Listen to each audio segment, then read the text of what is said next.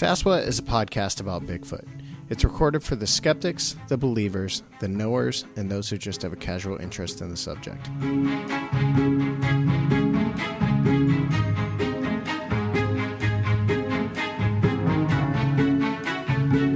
For more information, visit saswat.com.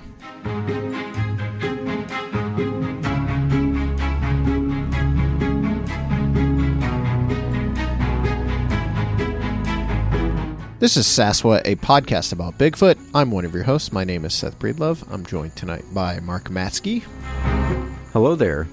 And tonight we are talking about Bigfoot and more specifically John Green and how he relates to the subject of Bigfoot. And uh, perhaps no other figure in Bigfootery uh, has left as big a uh, print, no pun intended, uh, on the subject as John Green, who was a uh, newspaper man, as he a self-described newspaper man, who cataloged and researched and investigated uh, Bigfoot reports from the I want to say the 1950s. I know Mark will be able to correct me if I'm wrong, but I want to say the 1950s up until the uh, aughts. So he had a very long, distinguished career in a field that is uh, filled with people that come and go on a daily basis. And um, I, you know, I've only I can't I can't talk too much about this as if I'm some sort of John Green expert because I've really only started discovering his work in the last year, I'd say, and really kind of learning about his interaction with the some of the other uh, figures in in this subject. Um, but I, I, have read the. Uh, I've talked to you about it before. The the book I got for Christmas last year, the best of Sasquatch Bigfoot. I've read some of the Apes Among Us. I still need to finish it. But um, as a guy that does freelance journalism myself, I really respect Green just for his um, his investigative, uh, sort of matter of fact way of talking about the subject and writing about the subject. And I know I'm jumping right into the topic of tonight's show without even really talking about the show at all, but I feel like this is an episode that you've wanted to do for a long time, Mark. And um, so I'm I'm gonna let you ha- handle this one. This is gonna be you're, you're our point man on this episode. So just take point us through man. this, however you want to do it. All right. Well, this is uh, a show that's been knocking around for a while, as Seth said, and part of that's due to the fact just when we put out some feelers through the Facebook page and we asked folks what their favorite Bigfoot book was, by far the most mentioned author was John Green, and it just brought back to me the fact that he is, uh, you know, the man of letters in the Bigfoot community, and uh, remains so to this day, undisputed. And his style of writing is very, very welcoming. We like to think of ourselves here as sort of a welcoming group that would uh, help anybody uh, down the path to really discover the Bigfoot topic. And uh, John Green is the trailblazer as far as that's concerned. He's very, very readable, and he's a very affable type of person. And as you really pore through his work, what you'll notice is that he takes the subject seriously, but he doesn't take himself very seriously at all. And we'll often talk about how his opinion really doesn't matter in the grand scheme of things, and approaches it with a lot of humility and uh, good humor as well, which is uh, an example that uh, should be followed, I think. when you consider the whole thing. And you, you see, you, you've got two facts that cannot be in any way challenged. Something makes huge, somewhat human-like footprints. And it should be possible to find out what that something is. And also, all over the world and throughout history, and in very much so at the present time, people have been describing seeing these very large, hair-covered, bipedal animals. The, the fact that there are all these people who tell this experience also cannot be challenged. These people exist. And that also must have some explanation. Well, you've got, unless you wish to go into supernatural areas, you've got only two possible explanations. Either there is an animal which accounts for all the stories and the footprints, or else there is this has been a, a human activity throughout the world and throughout history, manufacturing evidence that such an animal exists. And the, the test of Occam's razor is that you take the simpler explanation. Right. And the simpler explanation is. What I'd like to do first is talk just a little bit about John Green uh, from a biographical standpoint. He was born in 1927 and he grew up in Vancouver, British Columbia. And he says that he heard about Sasquatch stories from the time he was a small boy, but he never took them seriously and he didn't really believe that anybody else did either. Uh, Mark, And what so was that- the what was the name of the guy that was in Vancouver who kind of coined that Sasquatch phrase? Do you know that name off the top of your head? I think J.W. Burns. J.W. Burns. Yeah, because this is where a lot of that Sasquatch, big, tall Indian type folklore originated. So it makes sense that the green is from that area. Mm-hmm. Definitely. And so he, he grew up hearing the stories like everybody did in that area, but assuming that they were just campfire tales or fairy tale type stories. When he was um, a young man, 1954, he bought the newspaper at Agassiz, and that was uh, the Agassiz, Harris, Agassiz Harrison Advance. And in 1955, he wrote his first Sasquatch story, and this is to me really fascinating because it was one of those April Fool's Day type stories about a lady being carried away from the Harrison Hot Springs Hotel. So he meant it completely as a joke, and there's all sorts of historical precedent for that. But it also gives you a sense of his thoughts on the topic at the time. Those would change rather rapidly over the next couple of years because in 1956, one uh, Rene Dahinden would come into John Green's office looking for information about Sasquatch. And John Green remembers being somewhat amused by this visit and also feeling a bit sorry for Dahinden because he didn't think that there was any substance to the stories whatsoever. Little did he know that he would end up spending an awful lot of his life um, tagging along with uh, Rene and their various exploits and places that they were called to. Now, Mark, er, early on, like this, what for? For one thing, what was Dahinden doing there? He was just like trying to dig up reports. Yes. Okay. At that point in time, I do not believe he was a Canadian citizen, but he's getting his citizenship. So he was intensely interested in Sasquatch and Bigfoot stories, and evidently, because of the area, uh, he showed up to talk to John Green. He didn't show up initially to talk to Green because he had a reputation as a, a Bigfoot scholar. This was well before he started to amass the reports. This was a sort of a right place, right time sort of meeting between the two. What what did, did does Green say what he thought of uh, Dahinden at that time, other than feeling sorry sorry for him? Oh, I, I think um, just beyond that, just sort of amused that somebody would be that interested in the topic because he was carrying over his childhood assumptions about those stories.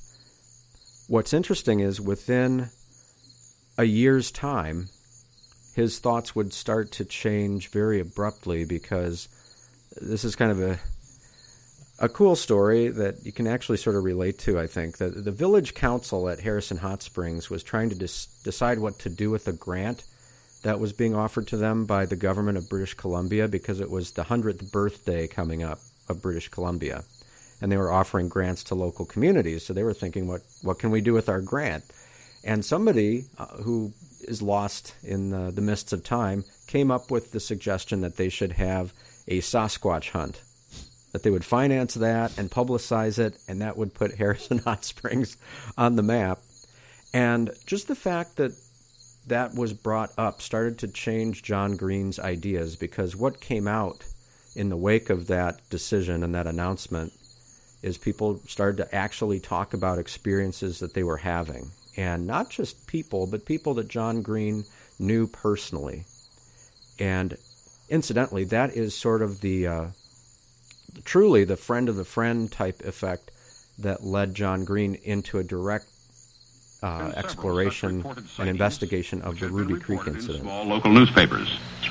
Mr. John Green, publisher of a newspaper at Harrison Hot Springs, British Columbia, began investigating some of these sightings. Here is John Green to report on a sighting he investigated in 1957. When I first came here in about 1957, it was still pretty well open. But all this has, has grown up since then. Now, uh, what happened at that time was that uh, Mrs. George Chapman, who lived in a house down by the river behind me here, uh, she was in the house and the children were outside. One of them came in and told her that there was a cow coming out of the woods. So she looked out and she saw this man-like thing, but uh, about eight feet tall and completely covered with hair like a bear. And uh, she knew it to be a Sasquatch. Uh, this was, you know, quite a well-known thing to the Indian people. And she was frightened, so she took the children, ran down to the river, and then through the graveyard, which is right behind me here, and uh, came out just about here onto the track, and then uh, ran on down to Ruby Creek.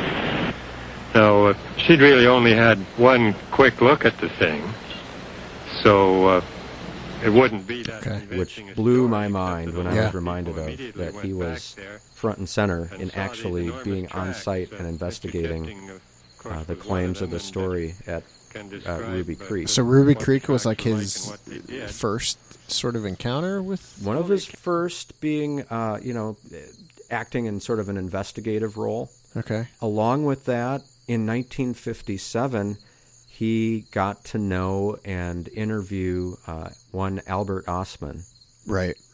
which is pretty pretty interesting. But on the Ruby Creek incident, um, he knew someone who worked with George Chapman, who is the uh, father in that uh, the Chapman Ruby Creek account, and uh, that got him, you know, directly to the site. And so he started collecting all the reports that he was starting to hear, and as I said, he um, talked to Albert Ostman, and at first did not buy his story at all, but he was very uh, diligent in trying to vet Ostman's story and brought a number of different people in to talk to him. And it was after speaking with someone who, um, you know, really evidently had a good uh, uh, detector of um, untruths, shall we say. He uh, he felt that with all these people have talked to Ostman and they accept his story, even though there's real problems with it, um, there must be some veracity to it.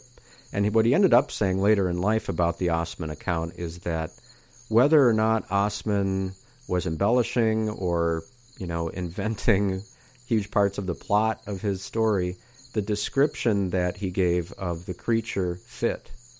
And this was long before any sort of uh, popular Bigfoot picture had been burned into the public consciousness. So it's kind of an interesting way that Green went at that. He said, you know, whatever else you believe about Ostman, he described Bigfoot as we know them today without any coaching on the part of uh, pop culture or something like that. Yeah. Um, he also, uh, and the reports that I've read and the various information says that he had uh, direct correspondence with Wil- William Roe, although it, it does not seem that he sat down and had an interview with Roe because uh, William Roe moved actually right after um, he had his sighting. So it was not feasible for Green to interview him one on one, but they corresponded through the mail, and Green famously, you know, asked uh, him to take legal action to vouch for himself, which he did. And uh, incidentally, then, in going back just for a second to the Harrison Hot Springs Bigfoot hunt that they proposed, um, the British Columbia uh, government ended up turning down that idea, and the council bought a furnace instead.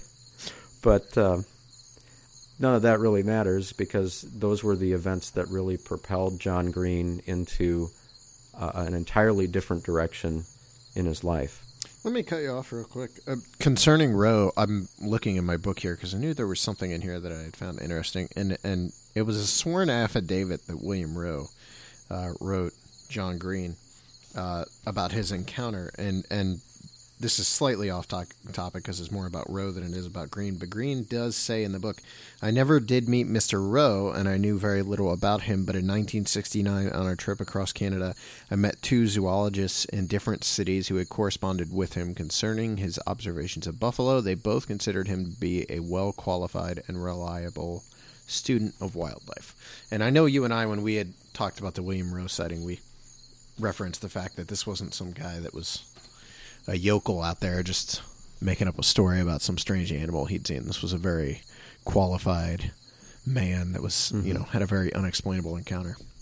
Yeah, and that's exactly the type of report that appealed to Green the most because of the level of detail and the prolonged um, amount of time that Roe spent as a witness, and that those were the ones that really excited John Green and uh, kind of quickly moved him from skeptic or, or unbeliever into someone who was really willing to consider the possibility the thing that I think more than anything tipped him over into the realm of believer, if you want to refer to Green in that way, was the 1958 uh, Jerry Crew footprint find and his subsequent investigation of that.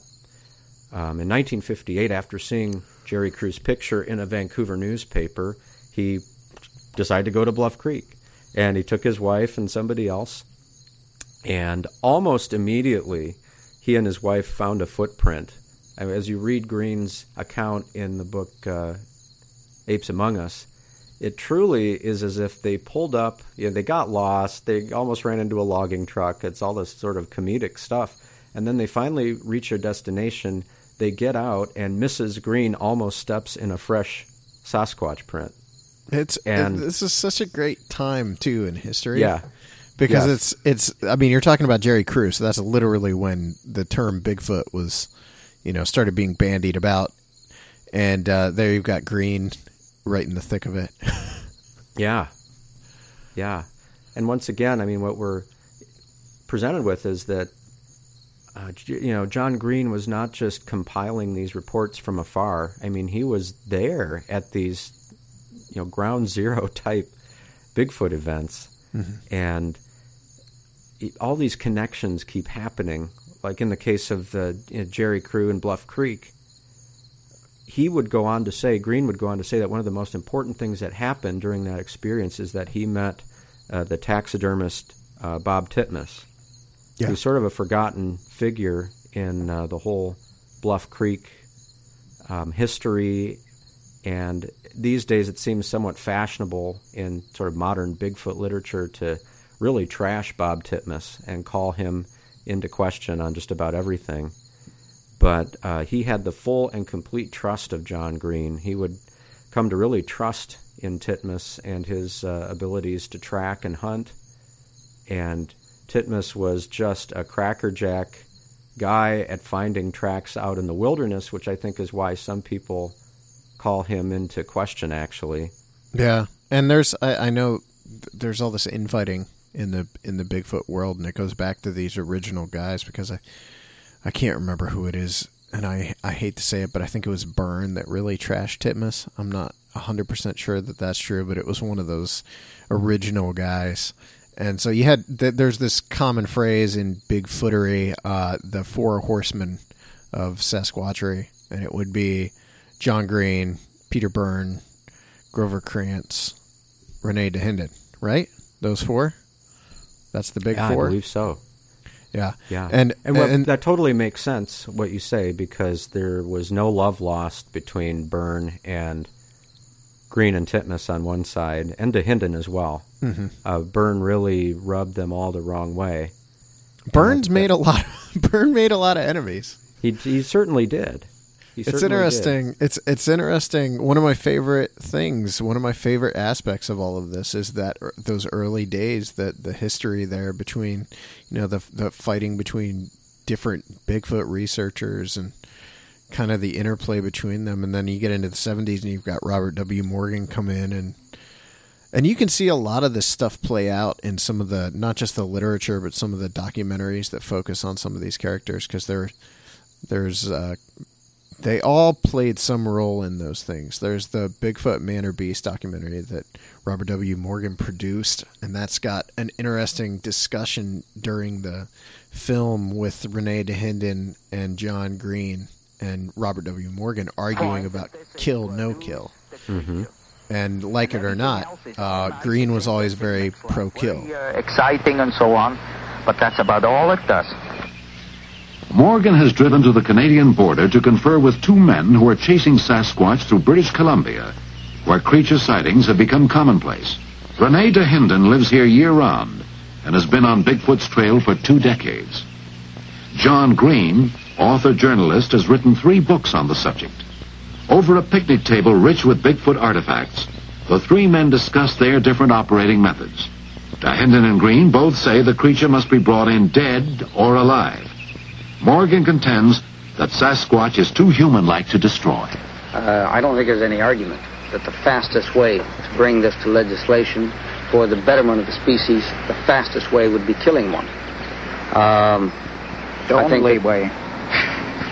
Possibly. However, the killing of one, how does the. I, I just feel that there. I, I really feel that the youth of this world and the, the people that are young at heart have had enough of the killing. I really feel they have had sufficient of the slaughter of species for the so called enlightenment of man.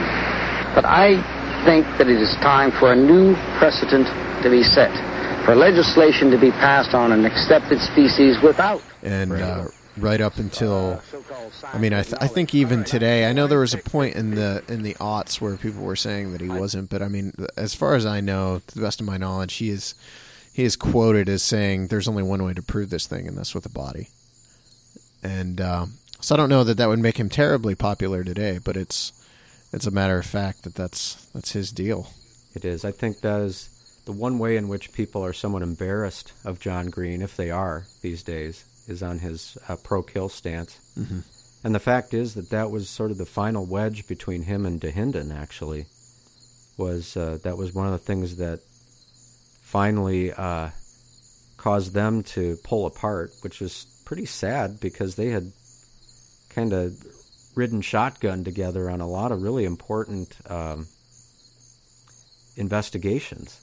So tell that- tell me about that then. Dahinden. See, I've always thought Dahinden had to be. He's got to be pro kill. I mean, he talks in that interview about how he's pro kill. Yeah, but he evidently he he worked himself away from that. Really? And, uh, yeah, and, and I want to backtrack to 1959. Yeah, sorry, I didn't mean to derail. Yeah. Bob Titmus, you know, the um, the whole Bluff Creek Jerry Crew thing, uh, John Green goes so far as to say that meeting Bob Titmus was the most important thing that came out of that experience, which is a rather staggering thing to say because it was really seeing the tracks in Bluff Creek. That was the moment for John Green where he came to a realization that he had to find out what was making these tracks. And he was convinced through some of his field studies that a human being could not make these. And the places where they found these tracks, you couldn't take some sort of front end loader out there or something and just easily plant these tracks. You know, the whole Ray Wallace allegations notwithstanding. He, it was seeing the tracks and finding um, tracks that looked similar to each other in diverse places. What that was the one thing above everything else that um, sort of locked it in for for Mr. Green that he had to to find this, you know, get to the bottom of this mystery. And so in fall of 1959, Bob Titmus wrote to say that some more really good tracks had been discovered. So uh, Renee Dahinden and John Green went to Bluff Creek. It was during this experience that they were introduced to Ivan Sanderson, which is an, another extremely important uh, personality in that whole world. And it was during this particular trip that the infamous ill-fated Pacific Northwest ex- expedition was hatched. Yeah. And the, the principal players in that were uh, Bob Green, Ivan Sanderson, Rene Dahinden, uh, Bob Titmus, of course, and Tom Slick. Yeah, funded. And. Tom Slick was the San Antonio millionaire who had money to burn, evidently, and was highly interested in funding and quote unquote leading expeditions to search for the Yeti in uh, in and around Everest, and then also became very excited by the reports of Bigfoot in the Pacific Northwest and took Well, it upon himself to or try to organize this group to do a similar search. Right, because I mean, he's been funding these these expeditions in Nepal and all this for for ages now, looking for the Yeti, and then all of a sudden, reports of basically the same, or at least a very similar type creature, start showing up in his own, you know, hometown. Basically, I mean, his his own country. And it's mm-hmm. like, all right, screw this, we're going there. yeah, right. I mean, that's the way I've always read it. It's like yeah. turn around 180, let's go back home. Definitely. It's a little easier, really, to mount Yeah. an expedition in your own country. And I think Yeah. that's definitely one of the things that was at work there. Um, Green has some great quotes about this because he says from the beginning this was just uh, just a fiasco. In in a 2008 interview that I listened to him in, he said this quickly turned into a farce and a fiasco. And in his book, he's quoted as saying, The essential problem was we all had different ideas about how we should be hunting it and where. And they just really could not get together on the basics of how they were going to do this. Um, they all wanted to do it, but their methodologies, they just could not agree. And, and Green goes on to say also, I believe it's in Apes Among Us and maybe elsewhere, that he says, um, you have to think about it this way. Here's a, here's a group of people who are willing to be bullheaded enough to take all the slings and arrows that go along with saying, in the culture of that time, I'm interested in finding Bigfoot. That worked for them in that regard, but you get a bunch of those type of people together trying to pull in one direction. Mm-hmm. They're still going to be bullheaded. They're still Right. going to think their ideas are the best ideas, and it Right. just was, it never even really got off the ground. In part because Tom Slick saw himself as the leader of this group, even though he'd had, you know, really nothing uh, comparable to the experience in outdoorsmanship that these other guys had. Um, he made Titmus sort of a field deputy leader, and when things just weren't going anywhere, um, Tom Slick brings in his ringer, Peter Byrne. And so introducing Peter Byrne to the mix in that way is really what set uh, Dahinden and Green and Titmus against him. They just couldn't take his confidence and his uh, just his whole demeanor just rubbed them all the wrong way. So what ends up happening is that Titmus Green and Dahinden go back to British Columbia, still loosely under the Pacific Northwest Expedition banner, but they really didn't want anything to do with Slick or uh, Byrne after that. And um, forever after, there was this antipathy between those two groups. Those personalities are so big. Yes. I mean, because Dahinden and and Byrne. I mean, Byrne's this very dignified kind of. I mean, he's your prototypical. You know, um, he's not British. What is he? Irish? Irish, I believe. He's, uh, but he's very. I mean, he comes across as almost British. I mean, this regal attitude about him, kind of like. It just reminds you of a, you know the type of guy he was, which is like a big game hunting and Yeah. you know out in the woods or out in the jungle, you know safaris and all, and all this kind of stuff. And then he got Dahinden, who's in like kokanee beer ads, and mm-hmm. I mean he's like cussing everyone out. And Yeah. then you got Dr- John Green, who's a little more reserved and very analytical, and it's, it's so interesting that, It that is. early those are early days of Bigfoot. Yep. By all accounts, Dahinden could not abide Peter Byrne. Right. and just for all those reasons that you described, just sort of this pompous attitude, and and Dahinden really didn't get along with anyone to begin with. It's sort of a miracle that he and Green were friends for as long as they were. Yeah. But just the, uh, it, it just didn't work. It just crashed and burned, which led to sort of a quiet period, if you will, in uh, all the Bigfoot goings on. They did find tracks in British Columbia, Titmus, Green and Dahinden in 1961, but things don't really heat up again until 1965, and that's when Green first met uh, one Roger Patterson, who was working on a Bigfoot book at the time, and uh, Patterson paid a visit to John Green, who by then was getting a reputation as a, a serious Bigfoot researcher, and uh, Patterson wanted to use some of John Green's news articles in his book. And it's my understanding that he did just that. Um, two of the most prominent, of course, being Ostman and Roe.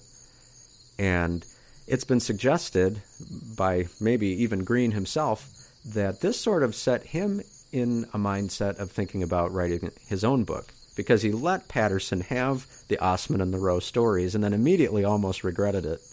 like, I wish I would have hung on to those because they're Right. such good stories, uh, but he gave them to Patterson. And of course, then in 1967, we have the uh, uh, Patterson and Gimlin obtaining the footage of uh, Bigfoot in Bluff Creek. And another, th- again, getting uh, back into John Green and, and researching his life. There he is again among the first group of people to ever watch this film. Um, it was, uh, let's see, this is brother-in-law, um, you know, Patterson's brother-in-law, Al DeAtley. It was Roger Patterson, uh, Rene Dahinden, Jim McClarin, and John Green. Uh, those are the men who saw that film for the very first time at uh, Al DeAtley's house. And it was Green that investigated the, the the tracks too, right? Am I wrong on that? The tracks that they had to cover up with the cardboard and bark and all that. Yes, he did see those. Yeah. Patterson. So Patty's uh, the the Bigfoot that's in the film. Patty's footprints. Green was involved in the. Uh, in the okay, and and the other thing is that I'm now that I'm talking about this, I'm recalling that there's a video online of Green in Bluff Creek. What what is that? Is that do you know the video I'm talking about? Yeah, that's awesome because what what Green endeavored to do, kind of on his own, is to go back to Bluff Creek, and I believe uh, the one man that I just mentioned, uh, Jim McClarin, it may have been him or is another acquaintance of his who is fairly tall. He went through a reconstruction of the footage where he tried to find exactly the same spot where uh, Roger Patterson took the film. He tried to direct his friend to stand in uh, the various places and walk the same path for the purpose of trying to find the approximate size of the figure in the Patterson film. And uh, so there's a there's you know all sorts of comparisons that have been made, the cameras that he used and things of that nature. But yes, that is a thing that Green did. Is you know not not totally unlike today's Finding Bigfoot, where they go back and do these loose recreations to get an approximate size. That's what Green was doing, but with a, lot more in the way of careful measurements and uh, trying to to use some actual uh, scientific methodology to to make these comparisons. And that brings me to something I wanted to talk about real quick, which is that his the the research style of John Green is so, um, so I guess so, so his own in that he is a newspaper man. His specialty seems to be talking to people, learning their story. He does do a lot of that analytical stuff. He does examine footprints. He's obviously the guy with the huge uh, footprint cast collection. You know, there's all those pictures of him with footprint cast. But to me, he's always the interviewer. He's he's always in my head. He is the guy that talked to people, got their story, and it's it's interesting. Green never saw a Bigfoot to to to my knowledge. In fact, Green hasn't. I don't think Dahinden ever did. I don't know that Byrne claims to have. Uh, Krantz, I'm not sure about, which is interesting because these guys are the guys that are the figureheads.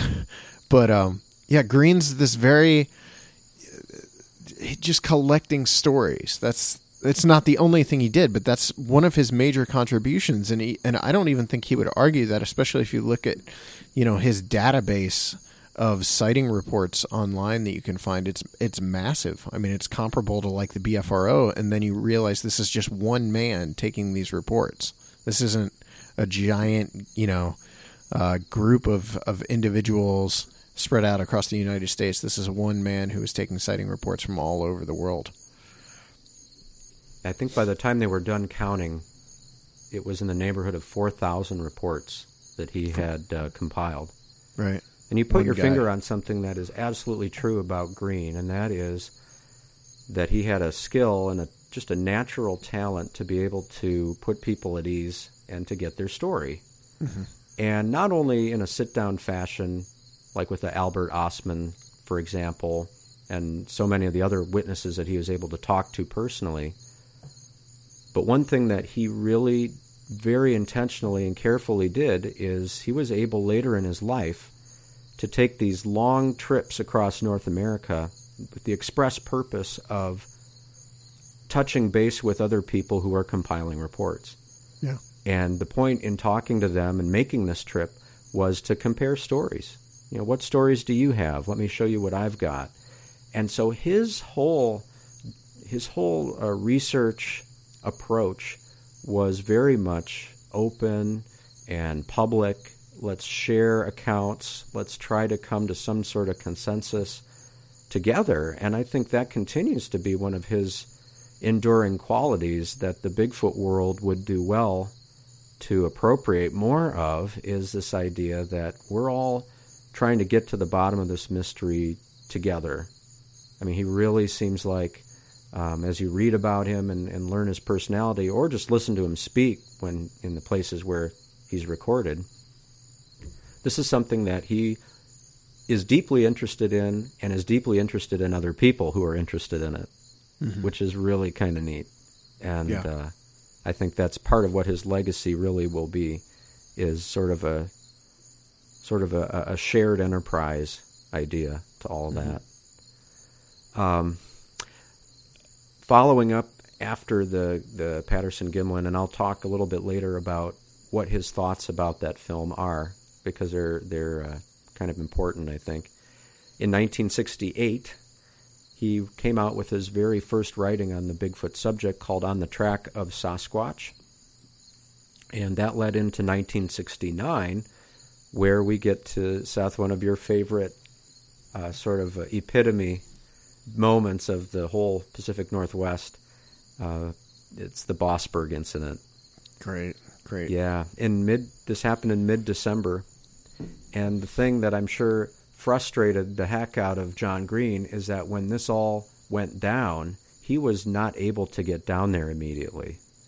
Um, Green had a a habit of when there was something fresh happening, especially in Bluff, Bluff Creek, um, he would get down there as soon as possible. But whatever the circumstances were, he couldn't do that in the case of Bossburg, so he had to wait for a little while, almost until the dust had literally settled. And the only tracks that he was able to really look at were ones that uh, somebody had uh, had the forethought enough to cover from the elements.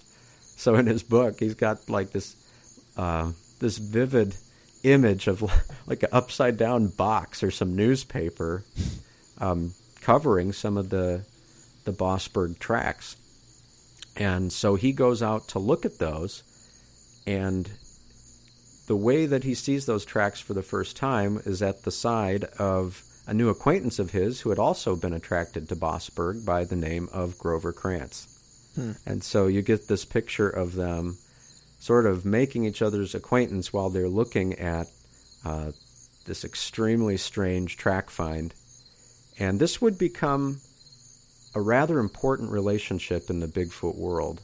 And I'll talk a little bit more about that as well in just a few moments. But it was Green and Krantz. Um, their relationship was really unique in that in Krantz, Green found somebody that he had been searching for for years, which was a scientist, an actual bona fide scientist who would take this subject seriously. I mean, that's one thing that comes through all of Green's writing is this utter bewilderment as to why the scientific establishment would not have a greater interest in the topic. And finally, in Krantz, he finds someone who is in that world and is expressing an interest and is willing to get his hands dirty uh, doing so. So, of all the things to happen coming out of Bossburg, I think that's by far the most significant because those two uh, would play off of each other really for the rest of their lives. Right.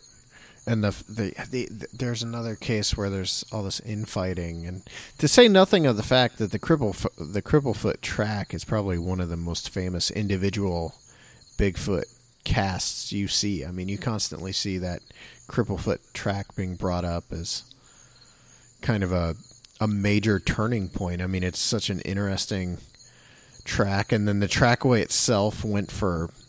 I mean, I want to say hundreds of yards. Am I wrong? I mean, it's like thousands. It was. It was. I want to say it was like twelve hundred individual tracks that they found. Mm-hmm. Something like that. I mean, it's a very long trackway. Now, here is a really tantalizing bit of trivia, and it's it's almost conspiratorial.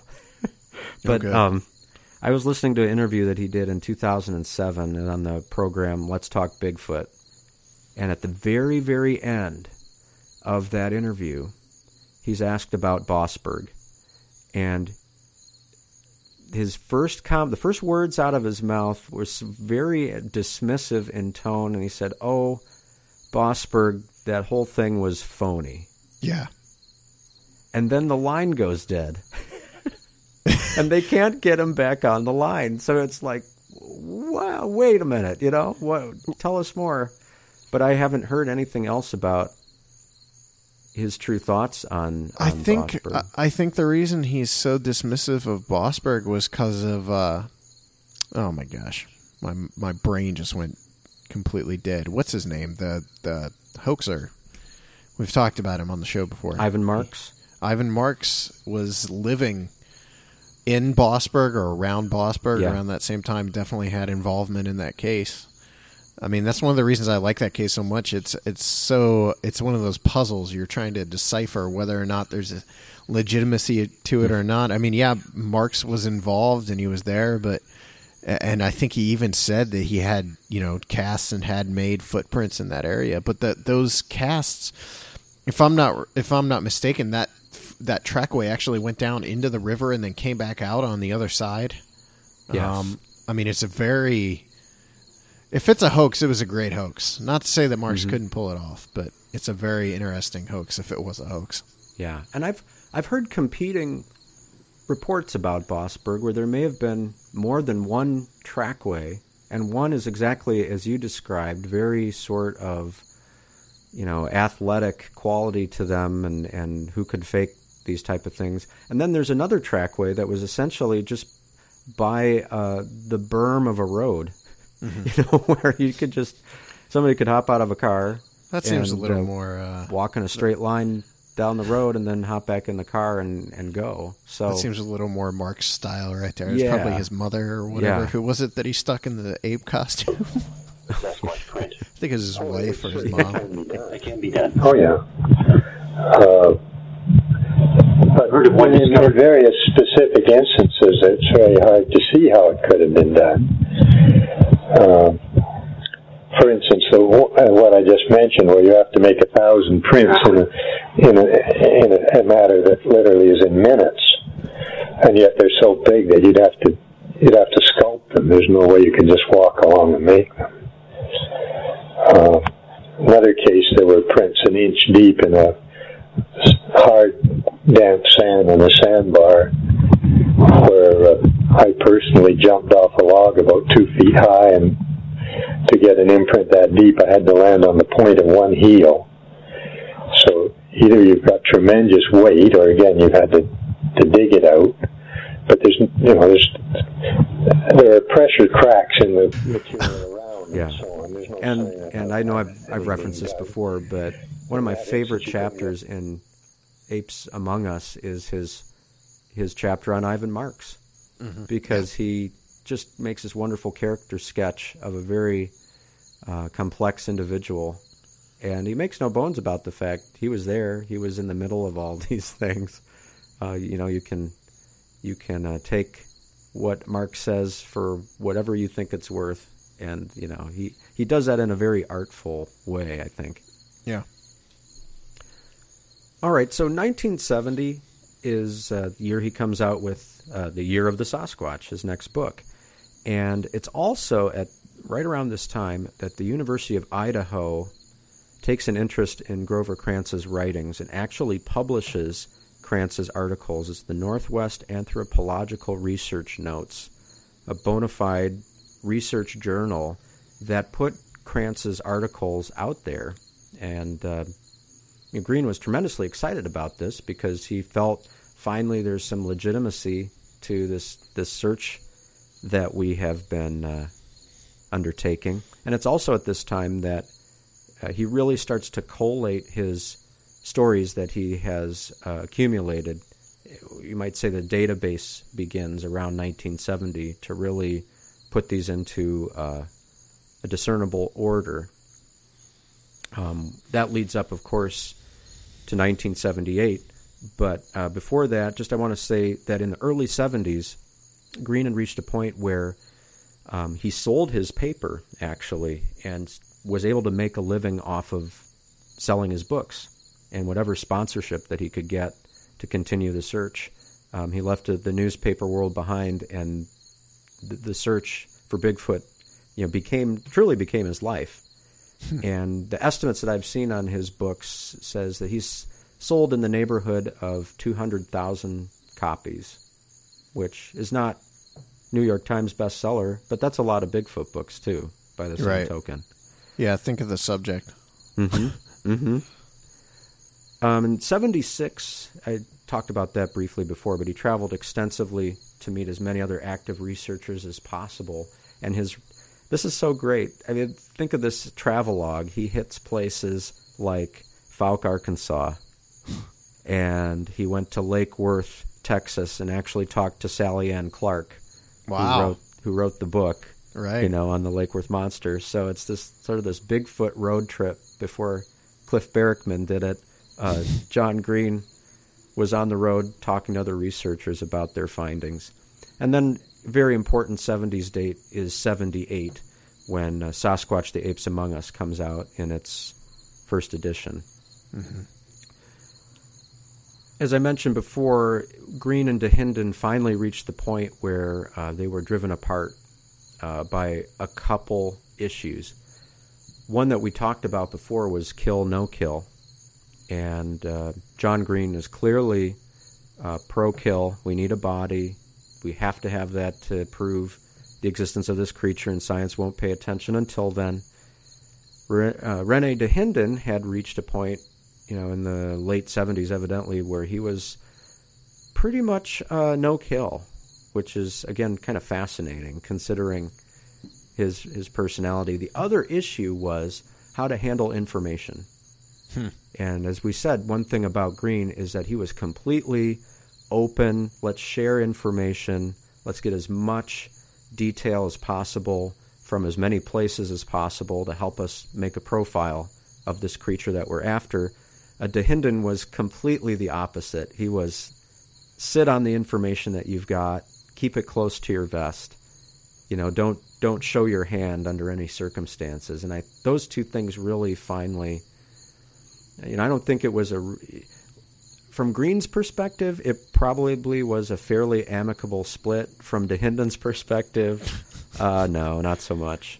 And he resorted to the sort of name calling uh, for which he became infamous.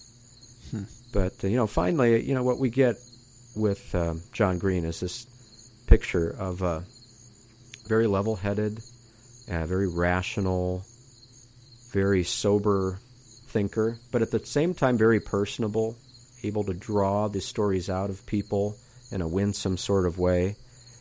And the other thing uh, that makes Green so compelling is he's an excellent writer. Yeah. I mean, he's not a fancy writer by any stretch of the imagination, but he's an excellent, He he's a newspaper. He's a newspaper writer. know, just very skillful. He's just yeah. It's that it's a very straightforward retelling of events, retelling of what he's been told. It's it's not flowery. Um, his vocabulary doesn't seem to be huge. It's he writes like a newspaper man, and you know, like I said, as someone who's written for newspapers, when I read his writing, that's what I am drawn to the most. Is that as I'm reading it, I can I can identify that so easily from from writing. I mean, I even know kind of the style that he's taking and the the word choice he's using, and why his sentences are shorter than some people might be, and it, it's just this very. I I love the fact that he is so analytical, but at heart, I really feel like, and and I'm not saying this as a detraction, but I really feel like at heart he was a storyteller, and this was the story he wanted to tell. He reached a point where he was done with his newspapers. He wanted to tell stories about Bigfoot. He he wanted to. He I'm not saying he didn't want to uncover the truth about the mystery, and he didn't want to you know prove the existence of the animal. But this was the the story he decided he wanted to spend the rest of his life telling. And I think the result is that you know people love to hear the story the way he told it, Mhm. and uh, he's pulled many generations into a consideration of the search. Yeah. Real quick, I want to just give some some of John Green's actual takes on things because I just find it fascinating. The thing I love about him is that unlike some quote unquote researchers who just like to say, "Here's some interesting stories," and you consider them, um, and I'm not going to tell you what to believe about it. John Green was not afraid to have a take, and he just put it out there. And this is what I think about things. Um, one thing that is of extreme importance, really, is what he thought about the Patterson Gimlin film.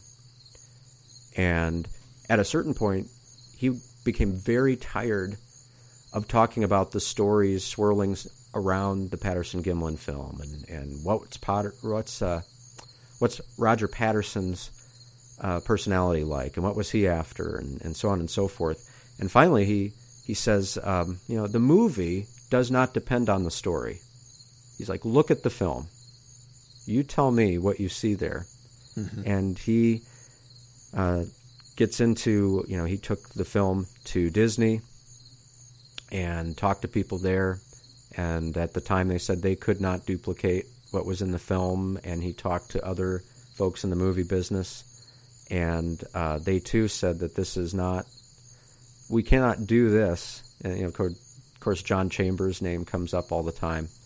Um, but the investigation that Green did on that point, and and his final contention was, you just have to look at the film and say one thing that can be ruled out is, this is the last thing this is is a guy in a gorilla costume from the Halloween store in uh, Bluff Creek or or in uh, that area in Yakima or, or some other location.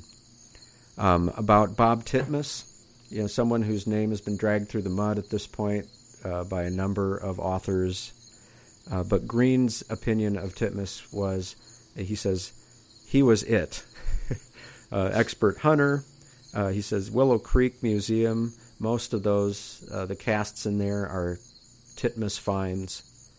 Uh, later in life, Bob Titmus actually bought a house from John Green, and they lived as uh, fairly close neighbors in Harrison Hot Springs. And uh, about the last 15 years of their life. So he was completely sold on Bob Titmus as being a uh, trustworthy and honest individual. And the same goes for uh, Bob Gimlin. Asked about Bob Gimlin, uh, John Green said he's absolutely salt of the earth, great guy, and what Bob Gimlin says happens is what, what happened. Um, last thing, really, I want to say uh, about his, you know, his takes on things is that even though I think John Green today stands as the the quintessential flesh and blood uh, creature uh, purveyor, if you will, he was open minded enough to write forewords for a wide range of Bigfoot books, many of which get very strange. And uh, he's he fi- this is the type of thing that he would write, which is just brilliant. I think he's uh, he's quoted, "If Sasquatch have ever seen have ever been seen near UFOs, I would prefer to consider it a coincidence." Or to assume that the occupants of the UFO were just looking at the Sasquatch, or vice versa. So, you know, it's just the type of uh, charming way of dealing with the subject, um, I think, kind of stands as an emblem for the man. Uh, he was able to kind of build bridges where other people um, were not so successful. And his writing, I think, stands as just the very classics when it comes to uh, Sasquatch literature.